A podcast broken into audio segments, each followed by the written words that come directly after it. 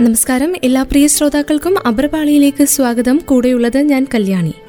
ഒരു നാടകം ഇടയ്ക്ക് വെച്ച് പൊടുന്നനെ അവസാനിപ്പിച്ച് തിരശീല താഴ്ത്തുന്നത് പോലെ തികച്ചും അപ്രതീക്ഷിതമായാണ് അഭിനയം പാതിവഴിയിൽ ഉപേക്ഷിച്ചുകൊണ്ട് ചിലർ വിടവാങ്ങുന്നത് അങ്ങനെ നമ്മുടെ പ്രിയപ്പെട്ട താരങ്ങളും കണ്ടുകണ്ടങ്ങിരിക്കെ പൊടുന്നനെ അപ്രത്യക്ഷമാകും. അരങ്ങിൽ ആവേശവും ഊർജവും പകർന്ന കഥാപാത്രങ്ങൾ മാത്രം ബാക്കിയാകും. മലയാള സിനിമയിൽ ഇടക്കാലത്ത് തിളങ്ങി നിന്ന താരം നളിനിയാണ് ഇന്നത്തെ അപ്രപാളിയിൽ. നളിനി എന്ന അസാമാന്യ പ്രതിഭയുടെ വിടവാങ്ങൽ അവരെ അങ്ങേയറ്റം ആരാധിച്ചിരുന്ന പ്രേമിച്ചിരുന്ന ആരാധകർക്ക് വെള്ളിടി തന്നെയായിരുന്നു. അഭിനയം ഒരിക്കലും അവർക്ക് ജീവിത ലഹരിയായിരുന്നില്ല അഭിനയിക്കണമെന്ന് തീരെ ആഗ്രഹമില്ലാതെ ഈ മേഖലയിലേക്ക് വരികയും ലഭിച്ച കഥാപാത്രങ്ങൾ മാസ്മരികമായ സർഗശേഷി ഉപയോഗിച്ചുകൊണ്ട് അരങ്ങിനെ ഉദ്ദീപിപ്പിച്ചിരുന്ന പ്രിയനടി നളിനി. ലേഖയുടെ മരണം ഒരു ഫ്ലാഷ് ബാക്ക് എന്ന ചിത്രം കണ്ടിട്ടുള്ളവർ നളിനിയെ എങ്ങനെയാണ് മറക്കുക? ആവനാഴിയിലെ മമ്മൂട്ടിയുടെ കാമുകിയായി എത്തുന്ന ഉഷ ടീച്ചറിനെ മറക്കുവാൻ സാധിക്കുമോ? അഭിനയത്തിന്റെ വഴിയെ നടക്കുമ്പോൾ നളിനി അവതരിപ്പിച്ചിട്ടുള്ള കഥാപാത്രങ്ങളുടെ നിര നീണ്ടതാണ്. എങ്കിലും അവർ ഉദിച്ചു നിന്ന നല്ല കാലഘട്ടം എൺപതുകൾ തന്നെയായിരുന്നു. മലയാളത്തിൽ ആയിരത്തി തൊള്ളായിരത്തി എൺപത് മുതൽ എൺപത്തി എട്ട് വരെ തുടരെ തുടരെ സിനിമകൾ. അതിനുശേഷം തൊണ്ണൂറുകളിൽ മലയാളത്തിൽ നിന്നും മറ്റൊരു പടം. പിന്നീട് എണ്ണം കുറഞ്ഞു കുറഞ്ഞു വന്നു. തൊണ്ണൂറിൽ നിയമം എന്തു ചെയ്യും എന്ന ചിത്രത്തിൽ അഭിനയിച്ച ശേഷം അവർ മലയാളത്തിൽ നിന്നും വിട്ടുനിന്നു. അപ്പോഴേക്കും തമിഴിൽ താരം സജീവമായി. മലയാളത്തിലേക്ക് പിന്നീട് രാവണപ്രഭുവിൽ ഗൗണ്ടറുടെ ഭാര്യയായി പ്രത്യേകിച്ച് ഒന്നും ചെയ്യുവാനില്ലാത്ത ഒരു വേഷം. അതൊരു റീഎൻട്രി ആയിരുന്നു. അത് കഴിഞ്ഞ് സലിം ബാബ സംവിധാനം ചെയ്ത മോഹിതം എന്ന ചിത്രത്തിലെ രാധാമണി എന്ന കഥാപാത്രം. രണ്ടായിരത്തി പത്തിൽ ബെസ്റ്റ് ഓഫ് ലക്ക് രണ്ടായിരത്തി പന്ത്രണ്ടിൽ ഗ്രാമം രണ്ടായിരത്തി പതിനേഴിൽ സത്യ എന്ന ചിത്രം. ഈ ചിത്രത്തിൽ ഡോക്ടർ കോഗിലയായാണ് നളിനി എത്തുന്നത്. അതിനുശേഷം മലയാളത്തിൽ നളിനിയെ കണ്ടില്ല. തെന്നിന്ത്യൻ സിനിമകളിലും സീരിയലുകളിലും നടി അഭിനയിക്കുന്നുണ്ട്. ഒരു കാലത്ത് മമ്മൂട്ടിയുടെയും മോഹൻലാലിന്റെയും ഒക്കെ ഭാഗ്യനായികയായിരുന്നു നളിനി. പതിറ്റാണ്ടിലധികം മലയാള സിനിമകളിൽ വിവിധ റോളുകളിൽ നിറഞ്ഞു നിന്ന നളിനി സിനിമയിൽ നിന്നും വിട്ടുനിൽക്കുമ്പോൾ സർഗസമ്പന്നമായൊരു അഭിനയ കാലത്തിനു കൂടിയാണ് തിരശീല വീഴുന്നത്. ഛായാഗ്രാഹകൻ മൂർത്തിയുടെയും നർത്തകിയായ പ്രേമയുടെയും മകൾ റാണി. ഇതേ റാണി തന്നെയാണ് നളിനി. എന്നാൽ റാണി എന്ന പേര് അധികം ആർക്കും അറിയില്ല. അങ്ങനെ അറിയില്ല എങ്കിലും നളിനി എന്ന പേര് മലയാള സിനിമയിൽ ചരിത്രമാണ്. അവരുടെ സർഗശേഷിക്ക് പകരം വയ്ക്കാൻ മറ്റാരുമില്ലാതിരുന്ന ഒരു കാലം സിനിമയ്ക്കുണ്ടായിരുന്നു. സിനിമകൾ കൈവെള്ളയിൽ നിന്നും നിറഞ്ഞൊഴുകിയിരുന്ന നിറവാർന്ന കാലം. ഭാവതീവ്രതയോടെയും ഗാംഭീര്യത്തോടെയും അവർ നിറഞ്ഞാടുന്ന അനവധി ചിത്രങ്ങൾ. എത്രയെത്ര കരുത്തുറ്റ കഥാപാത്രങ്ങൾ. എത്രയെത്ര നല്ല നല്ല മുഹൂർത്തങ്ങൾ. പകരം വയ്ക്കാനില്ലാത്ത പ്രതിഭ തന്നെയാണ് അവർ. നളിനിയുടെ അമ്മയുടെ ഭാവതീക്ഷ്ണതയൊക്കെ അതേപടി പകർന്നു കിട്ടിയിട്ടുണ്ട് എന്നതിനേക്കാൾ അപ്പുറത്ത്. അഭിനയത്തിൽ മറ്റു പരിശീലനങ്ങൾ ഒന്നുമില്ലാതിരുന്ന നടിയാണ് നളിനി.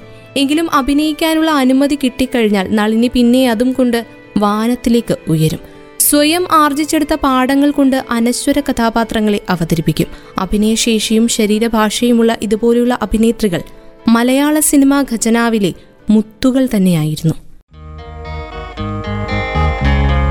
പ്രഭാമയി പ്രഭാമയി.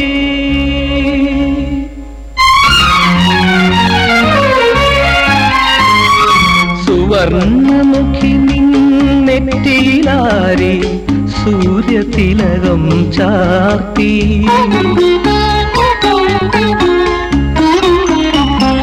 സുവർണമുഖി നെറ്റിയിലാരി സൂര്യതിലകം ചാർത്തി.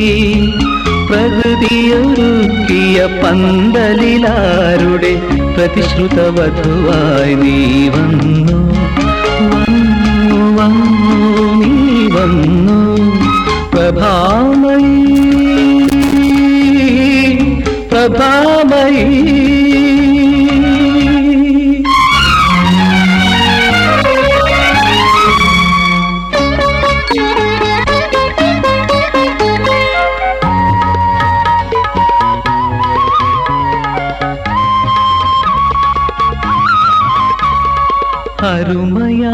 അരുമയായ മന്ത്രങ്ങൾ എഴുതിയ അഴപോലും ഒരു തങ്കത്തകിടല്ലേ നീ? അരുമയായ നങ്കൻ മന്ത്രങ്ങൾ എഴുതിയ അഴപോലും ഒരു തങ്കത്തകിടല്ലേ നീ?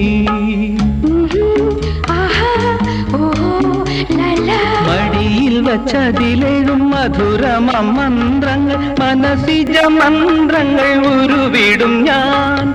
പാടി മനസ്സിജ മന്ത്രങ്ങൾ ഉരുവിടും ഞാൻ. പ്രഭാമയീ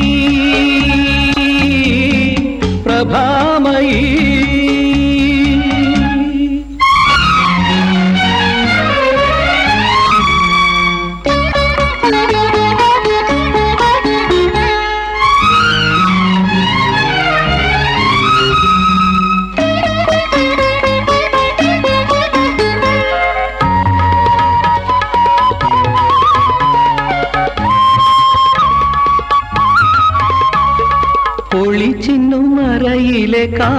കാഞ്ചന കാഞ്ചിയിൽ കളിയാടും ഒരു മുത്തായിരുന്നെങ്കിൽ കളിയാടും ഒരു മുത്തായിരുന്നെങ്കിൽ ഞാൻ. അടിമുടി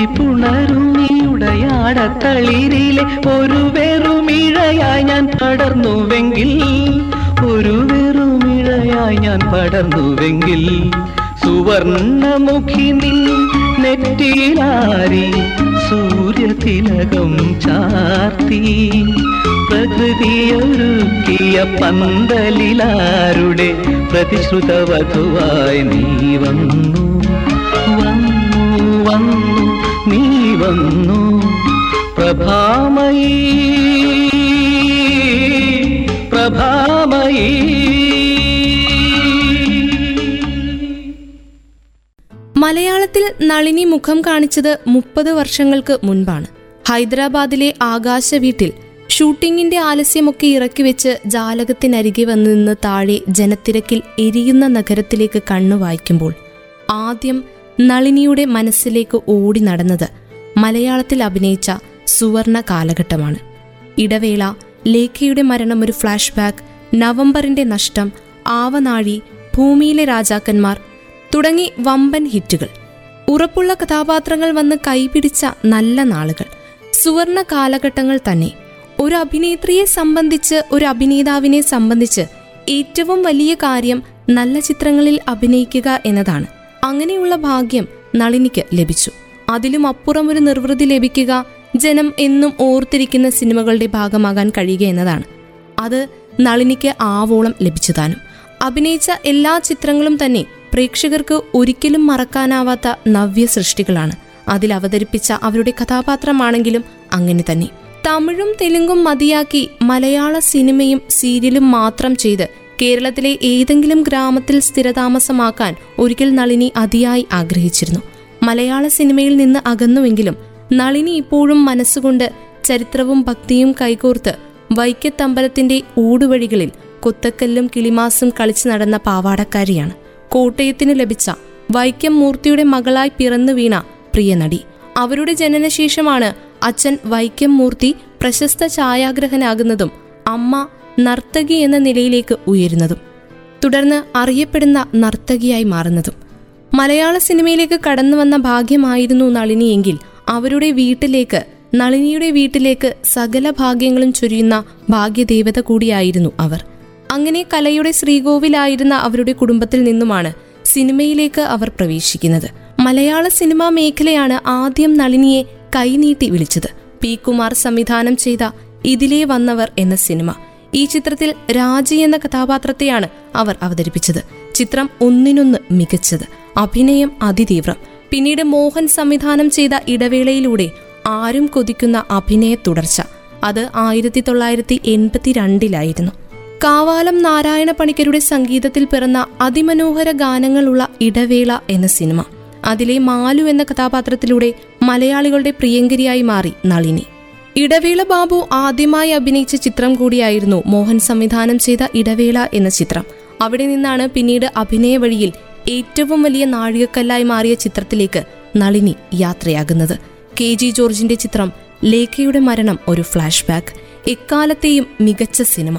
പുതുപരീക്ഷണങ്ങളുടെ പിന്നാലെ നടന്ന പ്രിയ സംവിധായകൻ കെ ജി ജോർജിന്റെ മാസ്റ്റർ പീസ് ത്രില്ലർ സിനിമ. എന്തൊരു മനുഷ്യനാണെന്നറിയാമോ? എല്ലാ പടങ്ങൾക്കും അവാർഡ് വാങ്ങിച്ചിട്ടുണ്ട്. അദ്ദേഹം എനിക്ക് റോൾ തന്നത് എന്റെ ഭാഗ്യമാ. കാര്യമൊക്കെ ശരിയാ. പ്രേംസാഗർ സാറിന് ഇഷ്ടപ്പെടുമോ ഇക്കാര്യത്തിൽ ആരുടെ ഇഷ്ടം ഞാൻ നോക്കുന്നില്ല. എന്നാലും അങ്ങേരെ പിണക്കുന്നത് നല്ലതിനാണോ? പടം കുറഞ്ഞു പോകുമായിരിക്കും. സാരമില്ല. കുറെ കഷ്ടപ്പെട്ടതല്ലേ ഇനിയും കഷ്ടപ്പെടാം. നമുക്കിവിടെ ആരോടമ്മേ കടപ്പാട്? നമ്മളോട് മനുഷ്യത്വം കാണിച്ചവർ എത്ര പേരുണ്ട് ഇവിടെ ഒരു പുഷ്പ ചേച്ചിയോ അൻസാരിയോ കാണും. ബാക്കിയുള്ളവരെല്ലാം നീ പറയുന്നതൊക്കെ നേരാ.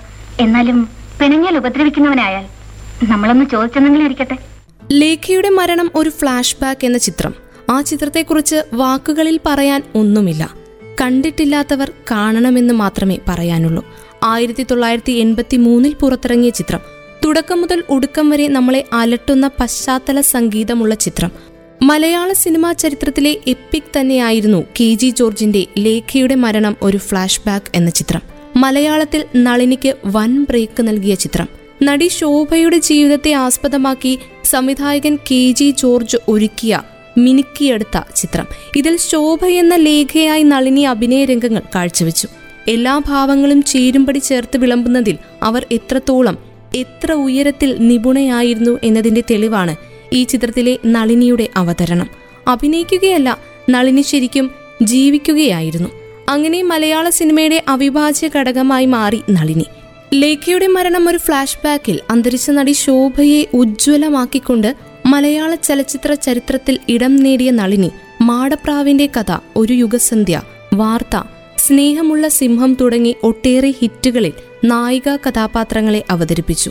ഹൈദരാബാദിൽ ഗംഗമംഗ എന്ന തെലുങ്ക് സീരിയലിലെ ലൊക്കേഷനുകളിലൊക്കെ ഇരിക്കുന്ന സമയത്ത് വെറുതെയെങ്കിലും നളിനി അഭിനയ ജീവിതത്തിലെ ഫ്ലാഷ് ബാക്കിലേക്ക് ഇടവേളകളില്ലാതെ സഞ്ചരിച്ചു കാണും. മലയാള സിനിമയിലെ പേരെടുത്ത കൊറിയോഗ്രാഫർ ആയിരുന്നു അച്ഛൻ മൂർത്തി. അമ്മ പ്രേമയും പ്രൊഫഷണൽ ഡാൻസർ ആയിരുന്നു. അവർക്ക് എട്ട് മക്കളാണ് പിറന്നത്. രണ്ട് പെൺകുട്ടികളും ആറ് ആൺകുട്ടികളും. നൃത്തം കലപില കൂട്ടുന്ന വീടായതിനാൽ ഓർമ്മയുറയ്ക്കുന്ന പ്രായത്തിന് മുൻപ് തന്നെ കാലിൽ കുഞ്ഞു ചിലങ്കയും അണിയിച്ച് അമ്മ ഡാൻസ് മാസ്റ്ററുടെ അടുത്തേക്ക് അയച്ചു നളിനിയെ. ശ്യാമള ബാലൻ സാറായിരുന്നു അന്ന് നളിനിയുടെ ഗുരു. എന്നാൽ വലിയ ഇഷ്ടത്തോടെയല്ല നളിനി നൃത്തം പഠിക്കാൻ ചെന്നത്.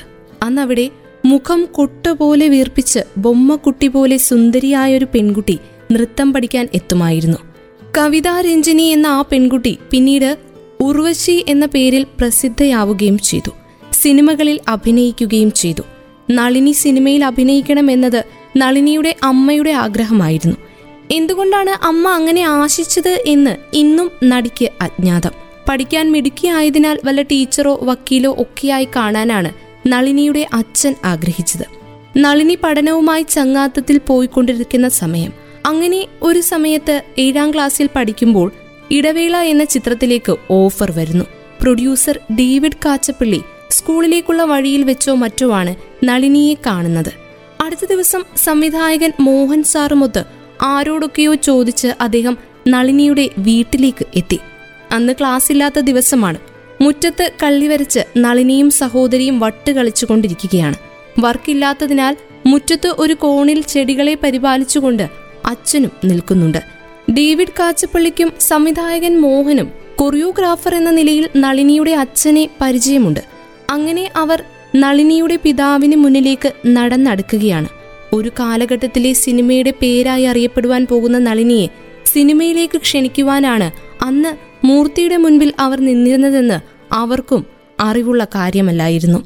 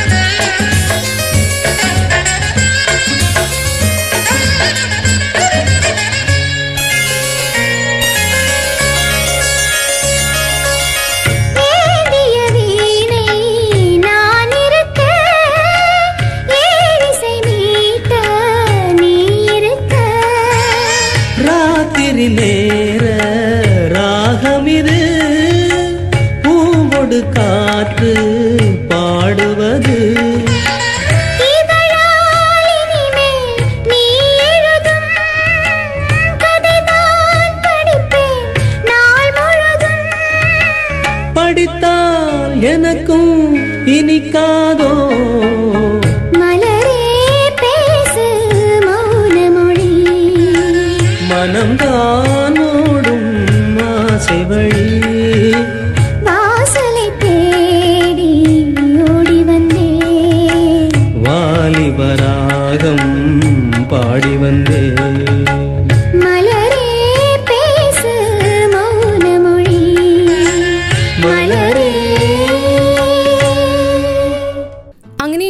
ഡേവിഡ് കാച്ചപ്പള്ളിയും സംവിധായകൻ മോഹനും നളിനിയുടെ അച്ഛന്റെ മുന്നിൽ നിൽക്കുന്നു. ഞങ്ങളുടെ അടുത്ത പടത്തിൽ മൂർത്തിയുടെ മകളെ നായികയാക്കുന്നതിൽ വിരോധമുണ്ടോ? ഇങ്ങനെയാണ് ഡേവിഡ് കാച്ചപ്പള്ളി മൂർത്തിയോട് ചോദിക്കുന്നത്. ചോദ്യം കേട്ടപ്പോൾ അതുവരെ കളിച്ചുകൊണ്ടിരുന്ന കുട്ടിപ്പട്ടാളങ്ങൾ കളി നിർത്തി അങ്ങോട്ടേക്ക് ശ്രദ്ധ മാറ്റി. എന്നാൽ നളിനിയുടെ അച്ഛന് വലിയ താല്പര്യമൊന്നും ഉണ്ടായിരുന്നില്ല. ചെറിയ കുട്ടിയാണ് ക്ലാസ് മുടങ്ങും എന്നൊക്കെ അദ്ദേഹം തടസ്സം പറഞ്ഞു. അപ്പോഴാണ് നളിനിക്കും ശ്വാസം നേരെ വീണത്. സിനിമയിൽ അഭിനയിക്കുന്നത് പോയിട്ട് സിനിമ കാണാൻ പോലും അക്കാലത്ത് നളിനിക്ക് തീരെ താല്പര്യമുണ്ടായിരുന്നില്ല. പക്ഷേ അമ്മ അച്ഛന്റെ അനുവാദത്തിന് കാത്തു നിൽക്കാതെ മകളെ അഭിനയിക്കുവാൻ അയക്കാമെന്ന് സമ്മതം അറിയിച്ചു. സന്തോഷത്തോടെയാണ് നളിനിയുടെ വീട്ടിൽ നിന്ന് ഡേവിഡ് കാച്ചപ്പള്ളിയും മോഹനും മടങ്ങിയത്. പക്ഷെ അതുവരെ വീർത്തു കെട്ടിയിരുന്ന നളിനിയുടെ മുഖത്തു നിന്നും കാർമേഘം പെയ്യുന്നത് പോലെ കരച്ചിൽ. വാശിയോടെ അഭിനയിക്കാൻ ഞാനില്ല എന്നാണ് അന്ന് നളിനി പറഞ്ഞത്. അങ്ങനെ അഭിനയിക്കാൻ താല്പര്യമില്ല എന്ന് പറഞ്ഞ് വീട്ടിൽ എന്നും കരച്ചിലോട് കരച്ചിലായി നളിനി. ഒറ്റ സിനിമയിൽ അഭിനയിച്ചു നോക്കാം. പറ്റില്ലെങ്കിൽ മോൾ സ്കൂളിലേക്ക് തിരിച്ചു പൊക്കോ? ഇങ്ങനെയാണ് നളിനിയുടെ അമ്മ അവരോട് പറഞ്ഞത്. അങ്ങനെ ഒരു പരീക്ഷണം പോലെയാണ് ഇടവേളയിൽ അഭിനയിക്കാൻ മൂന്നാറിലെ ലൊക്കേഷനിൽ എത്തുന്നത്. മൂന്നാറിൽ നീലക്കുറിഞ്ഞു പൂത്ത സീസൺ ആയിരുന്നു. മാട്ടുപ്പെട്ടിയിലും ടോപ്പ് സ്റ്റേഷനിലും എല്ലാം സഞ്ചാരികൾ തിങ്ങി നിറഞ്ഞു നിൽക്കുന്ന സമയം. നളിനിയും ഇടവേള ബാബുവും അശോകനും എല്ലാം പുതുമുഖങ്ങൾ. ഒരു വെക്കേഷൻ മോഡിലാണ് അന്ന് അവിടെ അഭിനയിക്കാൻ എത്തിയവർ എല്ലാം തന്നെ. സിനിമ എന്താണെന്നോ അത് ചിത്രീകരിക്കാനുള്ള ബുദ്ധിമുട്ടിനെ പറ്റിയോ ഒന്നും അറിയില്ല. സംവിധായകൻ അഭിനേതാക്കളെയെല്ലാം മെരുക്കിയെടുക്കുകയായിരുന്നു. മോഹൻ ശരിക്കും പ്രയാസപ്പെട്ടു അഭിനേതാക്കളെ കഥാപാത്രങ്ങളാക്കി മെരുക്കിയെടുക്കാൻ. വളരെ ക്ഷമയോടെ അദ്ദേഹം ഓരോ സീനും അവർക്ക് പറഞ്ഞുകൊടുത്തു അന്നത്തെ ആ ലൊക്കേഷന്റെ ദൃശ്യം നളിനിയുടെ മനസ്സിന്റെ ഏതോ കോണിൽ ഇപ്പോഴും പച്ചപിടിച്ച് നിൽക്കുന്നുണ്ട്. ആയിരത്തി തൊള്ളായിരത്തി എൺപതിൽ ഇടവേളയിൽ അഭിനയിക്കാൻ പുറപ്പെടുമ്പോൾ ഒറ്റ സിനിമ കൊണ്ട് ഈ കലാപരിപാടി അവസാനിപ്പിക്കണം എന്ന ചിന്തയാണ് നളിനിയുടെ കുട്ടി മനസ്സിനെ ഭരിച്ചത്. പക്ഷേ ഒരു മാസം ലൊക്കേഷനിൽ ചിലവിട്ടപ്പോൾ പതിയെ പതിയെ ഈ ഫീൽഡിനോട് മമത തോന്നി തുടങ്ങി. ഇടവേള റിലീസായതോടെ സിനിമയുടെ ചുഴി എന്ന് മാത്രമേ നളിനിക്ക് അന്ന് സിനിമയെ വിശേഷിപ്പിക്കാൻ കഴിഞ്ഞുള്ളൂ. കാരണം തീരെ ഇഷ്ടമില്ലാത്ത മേഖല ഇഷ്ടമില്ലാതെ ചെയ്യുന്ന പ്രവൃത്തികൾ അതായിരുന്നു അന്ന് നളിനിക്ക് അഭിനയം. ഒന്നിനു പുറകെ മറ്റൊന്നായി സിനിമകൾ ഭാഷകൾ മാറി മാറി അഭിനയം അവാച്യമായ ലഹരിയിൽ പഠിപ്പ് മുറിഞ്ഞു. അത് ഇപ്പോഴും നളിനിയുടെ മനസ്സിൽ തീരാ സങ്കടമായി അവരുടെ നെഞ്ചിൽ വിങ്ങുന്നുണ്ട്. മലയാള സിനിമയിൽ പിന്നീട് തിരിഞ്ഞു നോക്കേണ്ടി വരാതെ മുന്നോട്ടു പോവുകയായിരുന്നു അവർ. വാർത്തയിലെ വാസന്തി കൂലിയിലെ രേഖ ഒഴിയുന്ന സന്ധ്യയിലെ സുമതി സ്നേഹമുള്ള സിംഹത്തിലെ മായാമേനോൻ ആവനാഴിയിലെ ഉഷ ഭൂമിയിലെ രാജാക്കന്മാരിലെ ലക്ഷ്മി ശംഖുനാഥത്തിലെ സുലോചന. ഇവയൊക്കെ മലയാളത്തിന് നളിനി നൽകിയ അവിസ്മരണീയ കഥാപാത്രങ്ങളായിരുന്നു.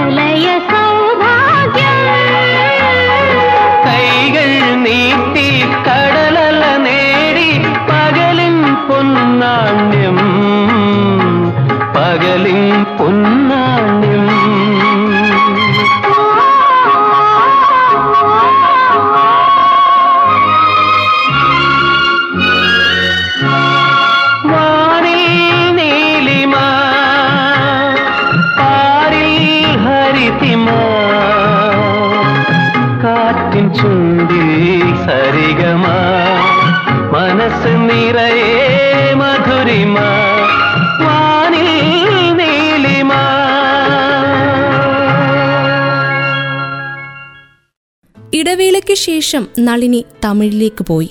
തമിഴ്നാടായിരുന്നു നളിനിയുടെ തട്ടകം. തമിഴ്നാട്ടിലാണ് നളിനി ജനിച്ചത്. അതുകൊണ്ട് തന്നെ തമിഴ് സിനിമയിൽ അവർ സൂപ്പർ നടിയായി മാറി. ആയിരത്തി തൊള്ളായിരത്തി എൺപത്തി ഒന്നിൽ പുറത്തിറങ്ങിയ രാവണവീരനിലൂടെയാണ് നളിനി ഹരിശ്രീ കുറിച്ചത്. ലേഖയുടെ മരണം ഒരു ഫ്ലാഷ് ബാക്ക് എന്ന ചിത്രത്തിലെ അഭിനയം. ഏത് ഭാഷയിലും അഭിനയിക്കാനുള്ള കരുത്തിന്റെ മരുന്ന് നളിനിയിൽ നിറച്ചു. ശിവകുമാർ ഒത്ത് അഭിനയിച്ച തങ്കിക്കൂർ ഗീതമാണ് നളിനിയെ തമിഴിലെ പ്രിയപ്പെട്ട നടിയാക്കി മാറ്റിയത്. അവിടെ നിന്നും തമിഴിൽ ഉയരങ്ങൾ തേടിപ്പിടിക്കാൻ നളിനി ശ്രമിച്ചില്ല.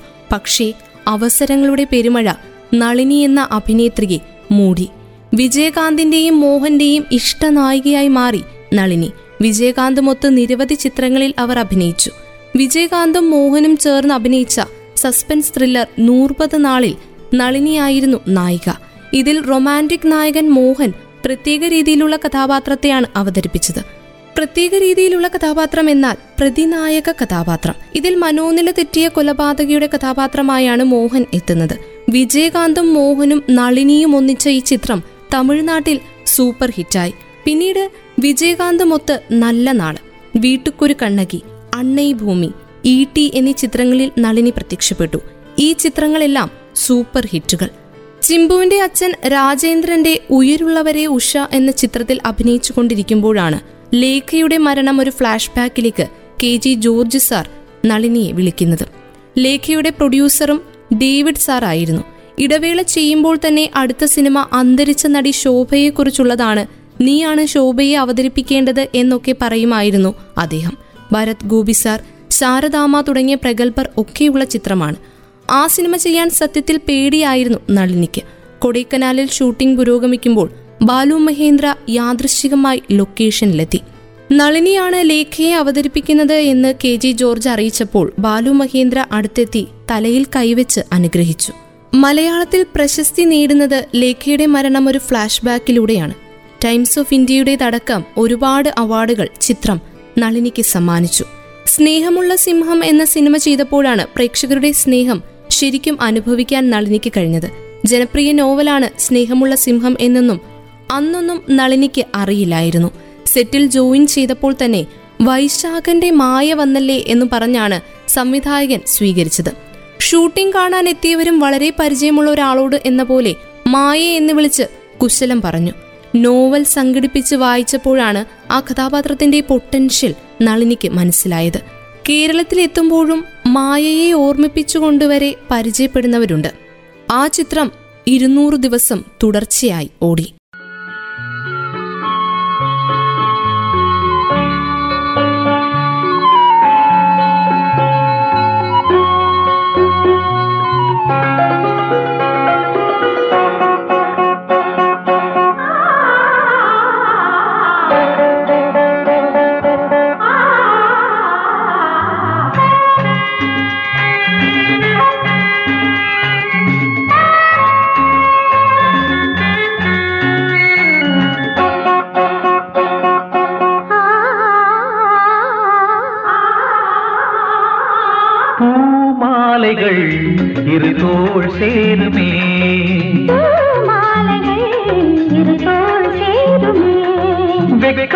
வந்து இவள் கண்ணில் முத்தம் கொஞ்சம்.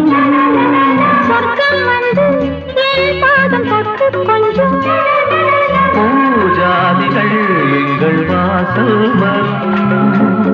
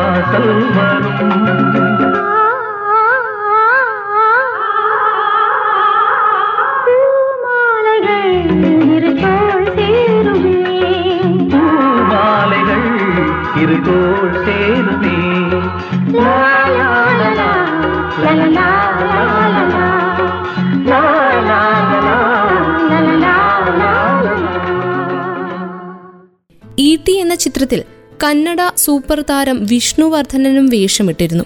നിത്യഹരിത നായകൻ പ്രേം നസീറിന്റെ മകൻ ഷാനവാസ് തമിഴിൽ ഭാഗ്യപരീക്ഷണം നടത്തിയ ജാതി പൂക്കളിലും നളിനിയായിരുന്നു നായിക.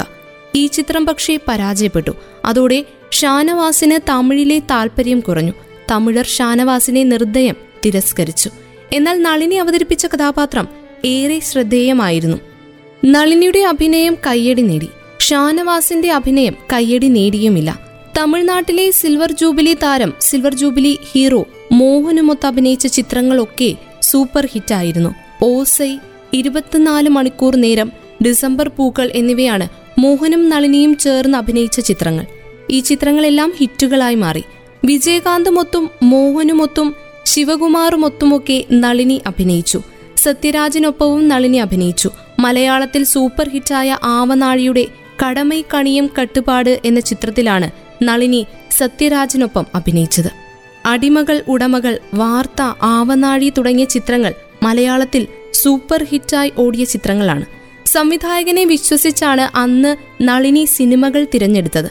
ഐ വി ശശിയുടെ cinema K G George cinema ഇങ്ങനെയൊക്കെ ഉള്ള സിനിമകൾ എന്ന് പറയുമ്പോൾ സ്ത്രീ കഥാപാത്രങ്ങൾക്ക് ഐഡന്റിറ്റി ഉണ്ടാകുന്ന ചിത്രങ്ങളായിരുന്നു. സീമ ഉർവശി ലിസി രോഹിണി സബിത എന്നിങ്ങനെ ഐ വി ശശിയുടെ സിനിമകളിൽ യുവതികളുടെ ഒരു പട തന്നെ ഉണ്ടാവും. പക്ഷേ ഓരോ കഥാപാത്രത്തിനും സിനിമയിൽ വ്യക്തമായ പ്രാധാന്യം ഉണ്ടാവുകയും ചെയ്യും. വാർത്തയിലെ വാസന്തിയും അടിമകൾ ഉടമകളിലെ ദേവവുമൊക്കെ നായികാവേഷങ്ങൾ അല്ല. പക്ഷേ പ്രേക്ഷകർ ഇപ്പോഴും ആ കഥാപാത്രങ്ങളെ ഓർത്തിരിക്കുന്നു. നളിനി അഭിനയത്തിലേക്ക് വന്ന സമയത്ത് മോഹൻലാലും മമ്മൂട്ടിയും എല്ലാം താരതമ്യേന പുതുമുഖങ്ങളായിരുന്നു. വളരെ കൂളായി അവരോട് ഇടപഴകാൻ അതുകൊണ്ട് തന്നെ നളിനിക്ക് കഴിഞ്ഞു. നസീറും മധുവും ഒക്കെയാണ് അന്ന് സീനിയർ താരങ്ങൾ. ഒരു യുഗസന്ധിയിൽ മധുസാറിനൊപ്പം അഭിനയിക്കുമ്പോഴെല്ലാം ഉള്ളിൽ ഭയമായിരുന്നു എന്നാണ് നളിനി പറയാറുള്ളത്. നസീറിന്റെ കൂടെ ഒരു മാടപ്രാവിന്റെ കഥ എന്ന ചിത്രത്തിൽ നളിനി അഭിനയിച്ചതും പേടിച്ചു പേടിച്ചാണ്. സിനിമയിൽ നിന്നും വിട്ടുനിന്ന കാലത്താണ് മോഹൻലാലും മമ്മൂട്ടിയും എല്ലാം ഇവിടെ മലയാളത്തിൽ പടർന്നു പന്തലിച്ച് അഭിനയത്തിന്റെ വൻമരങ്ങളായത്. രാവണപ്രഭുവിൽ അഭിനയിക്കുന്ന സമയത്ത് ആ മാറ്റം ശരിക്കും തനിക്ക് ഫീൽ ചെയ്തുവെന്നും നടി പറയുന്നു. രാജാവിന്റെ മകൻ ചെയ്ത് തിളങ്ങി നിൽക്കുമ്പോഴാണ് തമ്പി കണ്ണന്താനം ഭൂമിയിലെ രാജാക്കന്മാരിലേക്ക് ക്ഷണിക്കുന്നത്.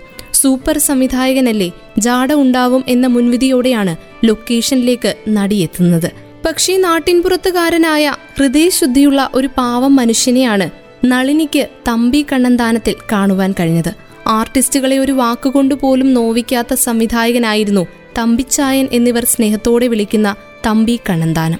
ഗംഗമംഗ എന്ന സീരിയലിൽ ഒരു കോമഡി സീൻ ചെയ്തുകൊണ്ടിരുന്ന സമയത്ത് നളിനിയുടെ വാട്സാപ്പിലേക്ക് ഒരു മെസ്സേജ് വരുന്നു. അത് തമ്പിച്ചായന്റെ മരണവാർത്തയായിരുന്നു. ഉള്ളിൽ കരഞ്ഞുകൊണ്ട് ആ കോമഡി സീൻ അഭിനയിച്ച് പൂർത്തിയാക്കുകയായിരുന്നു നളിനി. ഭൂമിയിലെ രാജാക്കന്മാർ എന്ന ചിത്രമാണ് ആറു വർഷം നീണ്ട കരിയറിലെ നളിനിയുടെ അവസാന ചിത്രവും.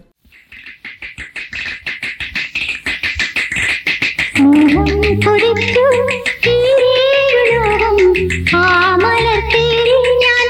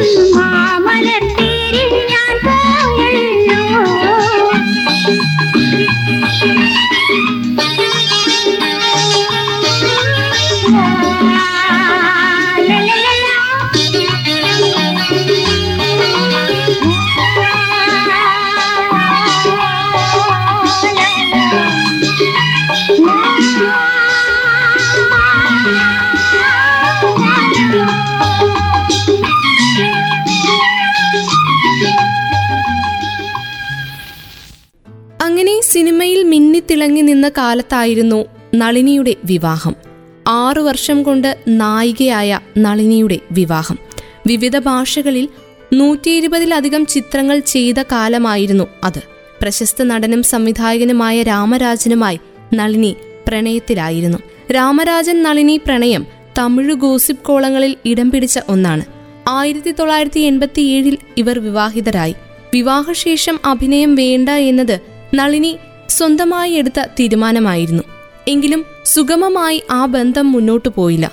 സിനിമയിൽ കത്തിക്കേറി വിജയിച്ച നടിയുടെ ദാമ്പത്യ ജീവിതത്തിൽ വലിയ വിള്ളലുകൾ വരികയും അത് തുടർന്നു കൊണ്ടുപോകാൻ കഴിയാത്ത വിധം പ്രതിസന്ധിയിലാവുകയും ചെയ്തു. ഈശ്വര വിശ്വാസിയായ നളിനി പറയുന്നത് ജീവിതത്തിന്റെ സ്ക്രിപ്റ്റിൽ നമുക്ക് ഇടപെടുവാൻ സാധിക്കില്ല എന്നതാണ്. എല്ലാം മുകളിലുള്ള ആൾ നേരത്തെ സ്ക്രിപ്റ്റ് തയ്യാറാക്കി വെച്ചിരിക്കുകയല്ലേ? നമ്മൾ വെറും അഭിനേതാക്കൾ മാത്രം. മിടുക്കനായ ഒരു മകനെയും മിടുക്കിയായൊരു മകളെയും ദൈവം എനിക്ക് സമ്മാനിച്ചുവെന്ന് അതീവ അഭിമാനത്തോടെയാണ് നളിനി പറയുന്നത്. അതിനുള്ള നന്ദി തീർത്താൽ തീരില്ലല്ലോ എന്നും അവർ കൂട്ടിച്ചേർത്തു. മകൻ യു എസിൽ ചാർട്ടേഡ് അക്കൗണ്ടന്റ് ആണ് വിവാഹിതയായ മകൾ ഓസ്ട്രേലിയയിൽ സകുടുംബമായി താമസിക്കുന്നു. ഷൂട്ടിങ്ങിന്റെ തിരക്കിനിടയിൽ പലപ്പോഴും മക്കളെ മിസ് ചെയ്യാറുണ്ട് നളിനിയിലെ അമ്മയ്ക്ക്. ഡിവോഴ്സ് നൽകിയ ഷോക്കിലിരുന്ന സമയത്താണ് ആന്റണി പെരുമ്പാവൂർ രാവണപ്രഭുവിലേക്ക് വിളിക്കുന്നത്. മോഹൻലാലിന്റെ സിനിമ രഞ്ജിത്തിന്റെ രചന. ജഗതി ചേട്ടന്റെ പേരായി ചെറിയ നല്ലൊരു കഥാപാത്രം എന്നൊക്കെ പറഞ്ഞ് ആന്റണി പെരുമ്പാവൂർ ശരിക്കും നളിനിയെ പ്രലോഭിപ്പിക്കുകയായിരുന്നു. മനസ്സ് തകർന്ന സമയമായതിനാൽ തിരിച്ചുവരവിനെക്കുറിച്ചോ അഭിനയത്തെക്കുറിച്ചോ ഒന്നും ചിന്തിക്കാവുന്ന അവസ്ഥയിലായിരുന്നില്ല നടി.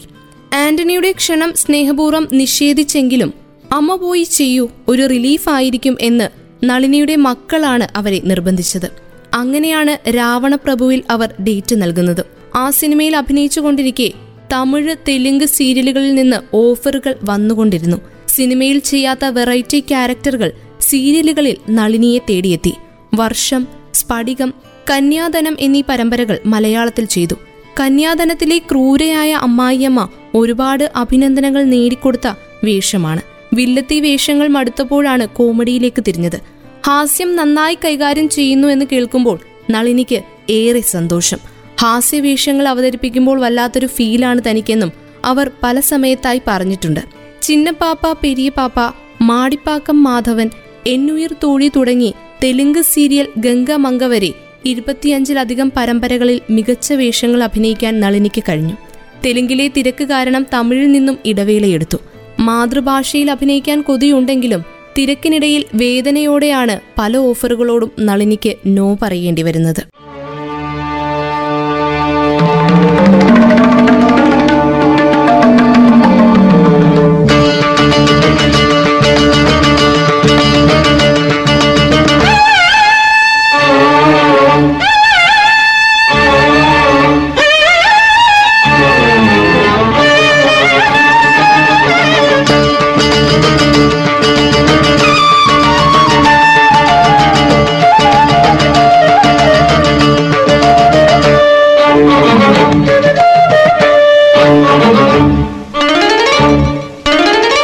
సరి సరి గమ పద సాని రీసా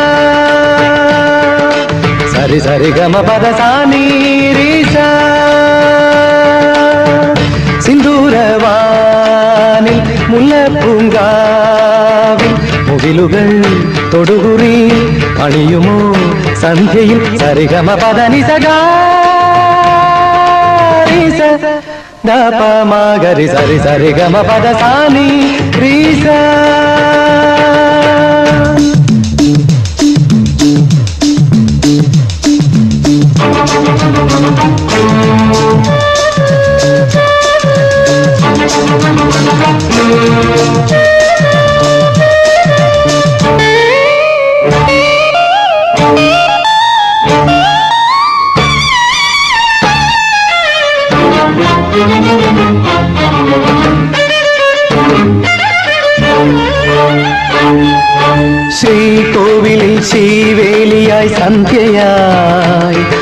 സുരഗാനങ്ങൾ മൺവീണ താനെ പാടുമ്പോൾ ശ്രീകോവിലിൽ ശ്രീവേലിയായി സന്ധ്യയായി സുരഗാനങ്ങൾ മൺവീണ താനെ പാടുമ്പോൾ കല്ലിൻ വിളക്കിൻ ചാരത്തു നിൽക്കും പൊന്നാളമേ എൻ കോവിലിൻ ശ്രീദേവിനെ.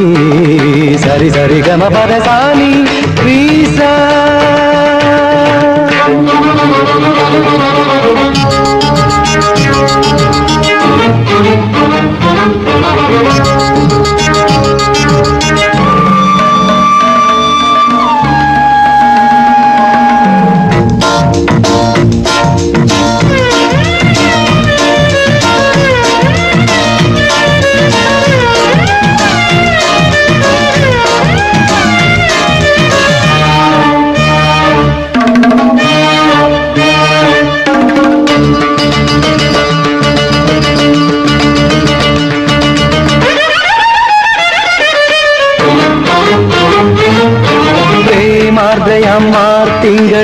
രാത്രിയിൽ മലരമ്പും കരിമ്പും കൊണ്ടെത്തുമ്പോ പ്രേമാദ്രയാമാർ തിങ്കളി രാത്രിയിൽ മലരമ്പും കരിമ്പും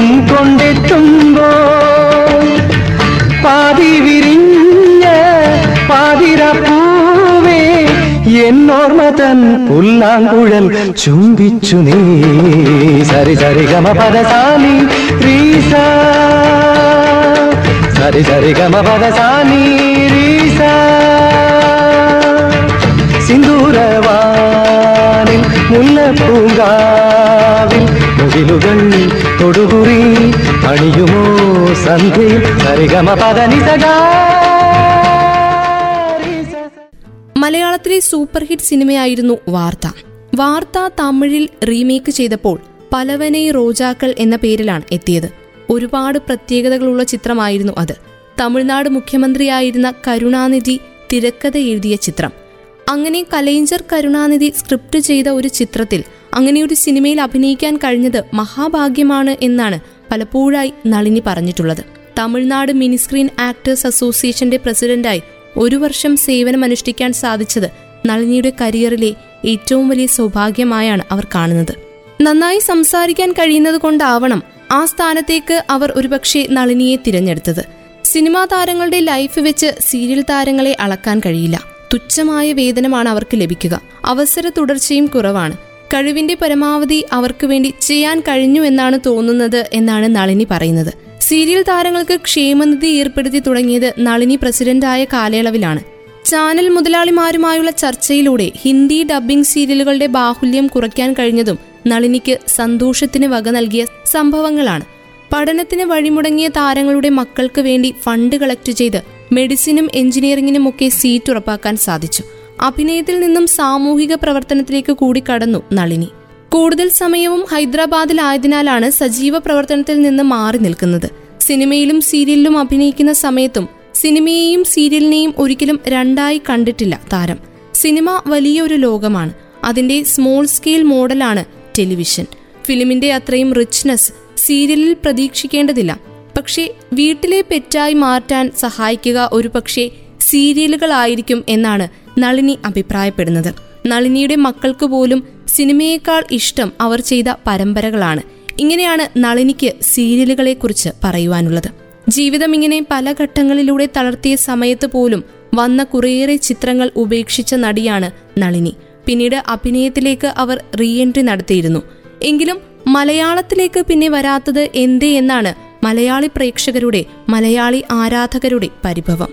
അവർ ചെയ്ത അതുല്യ കഥാപാത്രങ്ങൾ ഇന്നും ഓർത്തിരിക്കുകയും മറ്റു ഭാഷാ ചിത്രങ്ങളിൽ ചെറിയ റോളുകളിലൊക്കെ അവരെ കാണുമ്പോൾ ഇവിടെ ഒരു കാലത്ത് സൂപ്പർ ഹിറ്റുകളായിരുന്ന സിനിമകളുടെയും സൂപ്പർ താരങ്ങളുടെയും ഒപ്പം അഭിനയിച്ച അനവധി അതുല്യ സൃഷ്ടികളിലേക്ക് വീണ്ടും പ്രേക്ഷകർ കണ്ണുകൾ ഓടിക്കുന്നു. അന്നത്തെ മെലിഞ്ഞ സുന്ദരിയായിരുന്ന നളിനിയെ അവർ വീണ്ടും വീണ്ടും കാണുന്നു. അബ്രപാളി പൂർണമാവുകയാണ്. ഇന്ന് അബ്രപാളിയിലൂടെ നമ്മൾ കേട്ടുകഴിഞ്ഞത് ലേഖയുടെ മരണം ഒരു ഫ്ലാഷ് ബാക്ക് ആവനാഴി വാർത്ത തുടങ്ങിയ ചിത്രങ്ങളിലൂടെ മലയാള സിനിമാ ചരിത്രത്തിൽ എൺപതുകളിൽ തിളങ്ങി നിന്ന താരം നളിനിയെക്കുറിച്ചാണ്. വീണ്ടും അടുത്ത അധ്യായത്തിലൂടെ മറ്റൊരു താരത്തിന്റെ വിശേഷവുമായി ഒരുമിക്കാം. അഭ്രപാളി പൂർണമാകുന്നു. ഇത്രയും സമയം അഭ്രപാളിയിൽ നിങ്ങൾക്കൊപ്പം ഉണ്ടായിരുന്നത് ഞാൻ കല്യാണി. തുടർന്നും കേട്ടുകൊണ്ടേയിരിക്കും radio Mangalam ninety one point two നാടിനൊപ്പം നേരിനൊപ്പം. ഏ ആണ്ടവനെ ആണ്ടി മനസ്സേ. ഏ തൈ പിറന്നേ കൊടി പറന്നേ.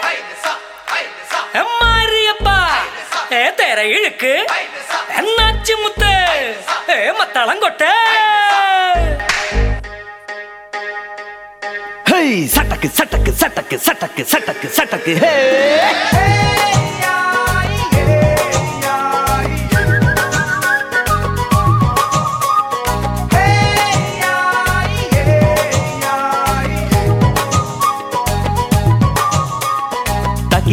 സട്ടക്ക് ഹേ തകിൽ പുകിൽ കുരവ കുഴൽ തന്തനത്തനം പാടി വാ ആ പട്ടക്ക് തുഴഞ്ഞ് പട്ടക മടിച്ച് പാണ്ടിയ പട്ട കേറി വാ അടട മീശ കൗണ്ടറേ മുരശ് മുട്ടി പാടടേ തായ്മൊഴിയിൽ താളമേളമംഗളം അടട മീശ കൗണ്ടറേ മുരശ് മുട്ടി தங்கமான சங்க கால தமிழ் பாடி தேரிலேறி தாளம் துள்ளார்.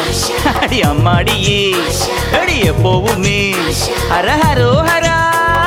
வாவா சுந்தரியே முத்தா முந்திரியே வாவா சுந்தரியே முத்தா முந்திரியே தகிலு பொகிலு குரவ குழலு தந்தனத்தனம் பாடிவா சட்டக்கு பட்டக்கு துழஞ்சு பட்டக மடிச்சு பாண்டிய படக்கேறிவா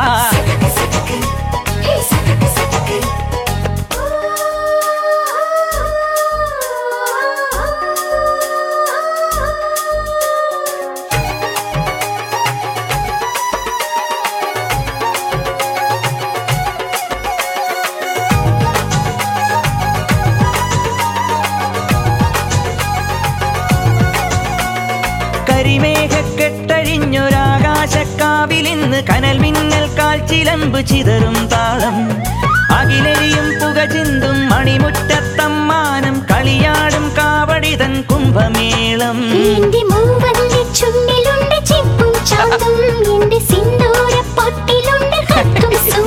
தைப்பூயம் வந்தில்லே வாத்தியாரே வரு. ஜினக்கு ஜினக்கு அம்மாடியே.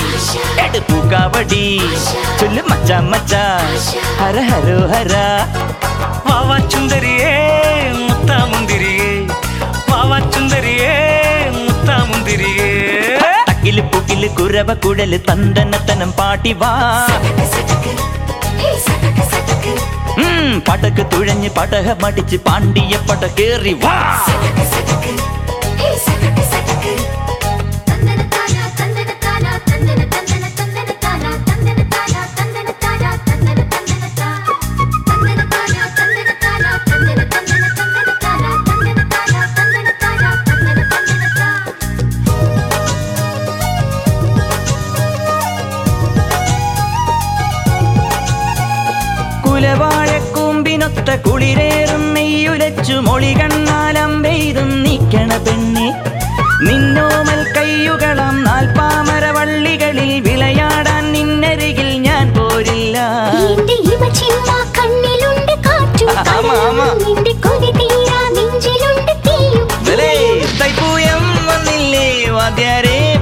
ஜினக்கு ஜினக்கு அம்மாடியே.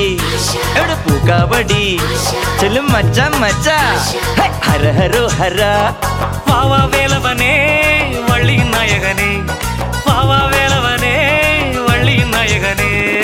அகிலு புகிலு குரவ குழலு தந்தனத்தனம் பாடிவா பட்டக்கு துழஞ்சு படக மடிச்சு பாண்டிய படகேறிவா അടട മീശ കൗണ്ടറേ മുരശ് മുട്ടി പാടടേ തായ്മൊഴിയിൽ താളമേളമംഗളം തങ്കമാന സംഘകാല തമിഴ് പാടി തേരിലേറി താളം തുള്ളാൻ അടിയമ്മാടിയേ പോവുമേ ഹര ഹരോ ഹര വാവാച്ചുന്തരിയേ മുത്താമുന്തിരിയേ സട്ടക്ക്. വാവാ ചുന്ദരിയേ സട്ടക്ക്. മുത്താമുന്തിരിയേ